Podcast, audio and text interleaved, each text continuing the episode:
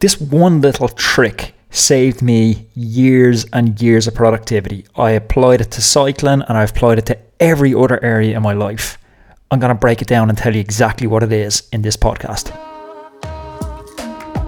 The big question is this How do we use cycling as a tool to improve our health, our happiness, and our longevity? That is the question, and this podcast will give you the answers. My name is Anthony Walsh, and welcome to the Roadman Podcast. Roadman, welcome back to another Roadman podcast. How did everybody enjoy yesterday's Genesis episode, our first ever episode of our short form Roadman Bites? This is another one of the Roadman Bites. Their main feature length podcast is going to be on Wednesdays. This podcast, it's short, it's five to 10 minutes maximum in length. Sometimes, I don't know, it might only be 60 seconds. The goal of this podcast is to give you one tangible action point per podcast. So I had this kind of uh, aha moment when somebody was talking to me about bacon and they were saying, okay, well, you, first you do this and then you do this and then you do this. And it was systemized, it was step by step. It was like a framework for exactly what I had to do to make the bar. And I thought, ah, that's what I need.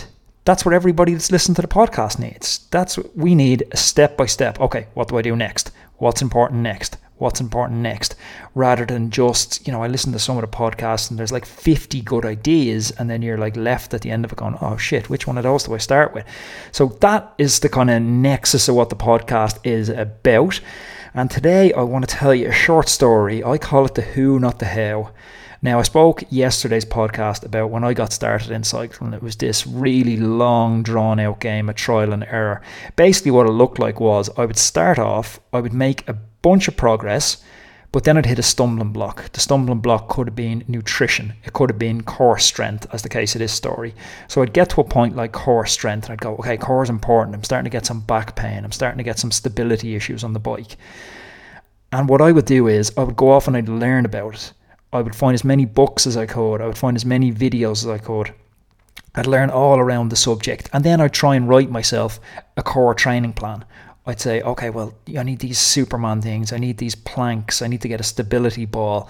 And then I'd go second guessing, well, how many times a week should I do it? How many times a day should I do it? So that was my pathway for progress. I'd start off, make progress, hit a stumbling block, and then I take time out and go and learn. But of course, when I was learning what wasn't happening, I wasn't progressing anymore.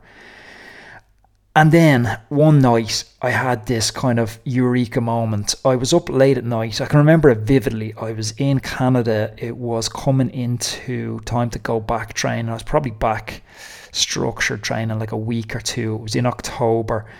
Real chilly night over in Canada, and I was on the laptop on my bed and I was researching this core training routine that I knew needed for myself because I knew this was a big limiter for me at the moment. I was scrolling through it and then I seen an ad for a strength and conditioning coach on Facebook. And more, he was a cycling specific strength and conditioning coach. And I thought, ah, oh, the hook, whatever it was, it just caught my attention. It stopped me in my tracks. And I thought, oh, that's interesting. I clicked on the ad and there was a contact me button. I contacted him. I explained exactly what I was trying to do. You know, I'm a full time cyclist. I'm trying to make it as a pro. I'm struggling with some core issues. Here's my threshold, all this stuff. He came back to me like instantly almost. He must have been online. And he said, Yeah, no problem. I can do that for you. $50. And I was like, uh, Okay. And he's like, Pay me when it's done. Went to bed, thought no more of it. The next morning, I woke up and it was done. He'd sent me the core training plan. I gave him the $50. And I, it was unbelievable. It was a better core training plan than I could have come up with if I had taken the next six months of my life, put my entire life on pause, and studied nothing only core training and core training philosophies. It was an unbelievable core training plan. And that got me to thinking about the pathway shouldn't be start off, progress, stumbling block, go learn. The pathway should be start off, progress, stumbling block, and then ask the question who can I talk to to navigate around this stumbling block? So, too many of you guys, you're trying to solve the question how do I figure this out? When you should be asking who. You should be asking who, not how. Who knows this answer? I've taken this philosophy and I've applied it into my cycling, I've applied it into all aspects of my training, but I've applied it into life at large and it works absolutely phenomenal. When you hit a stumbling block with your stuff, ask yourself, who knows the answer? Who knows the answer? What experts can I lead on? Who knows cycling coaching principles? Who knows nutrition? Who knows strength and conditioning?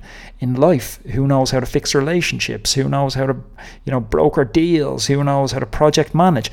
Find out the who on that note, uh, this podcast, as you know, it's a very it's a very fluid thing. We're finding our feet, and we're all growing in this together.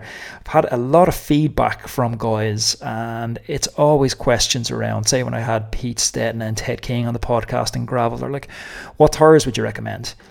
Get a bunch of DMs every week, like, "Oh, I'm thinking of getting a bike. What bike would you recommend?" What people hear me talking about biohacks, they're like, well, what sleep mask would you rep- uh, recommend? What head plugs would you recommend? What are earphones do you use out training? And it's not that I get tired of answering these questions. I definitely don't. Keep them coming. But what I'm going to try and do is create a master database, a resources database of what I use and what I recommend. I get to te- test a bunch of stuff. People send me stuff. I test it. Sometimes, if it's good, I tell you about it. Sometimes I just never mention it. But what I'm going to do is create this master database where you're going to go in and you can have a look. No charge. It's just, I'm just going to create it because you know that's we're all on this journey together and you know you guys can feed it back into me and say you know what? I tested this I tested that and that was good and I can add them into the database and it can be just this fluid document that keeps growing and growing and growing.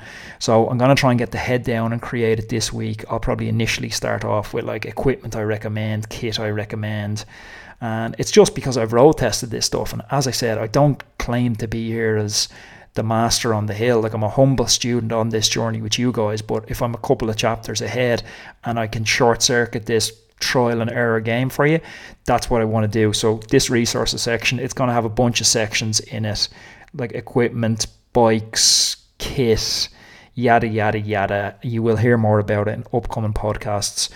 But I think it's going to be super helpful because I know there's just our problem at the moment isn't we've don't have enough information like when I started out. It's we've too much information and too many conflicting marketing sources all competing and saying, Oh yeah, my thing's absolutely unbelievable and then you get it and it's completely crap. So that's what I want to avoid. But guys, that's for another day. The takeaway message from this podcast is when you get stuck, ask yourself, who can help me navigate around this problem? Not how do I solve this problem? Thanks for listening, Roadmen. And tomorrow is Wednesday, so I will be back with our full length featured Roadman podcast that you're used to listening to by now. Thanks for listening, and I'm going to chat to you all again tomorrow.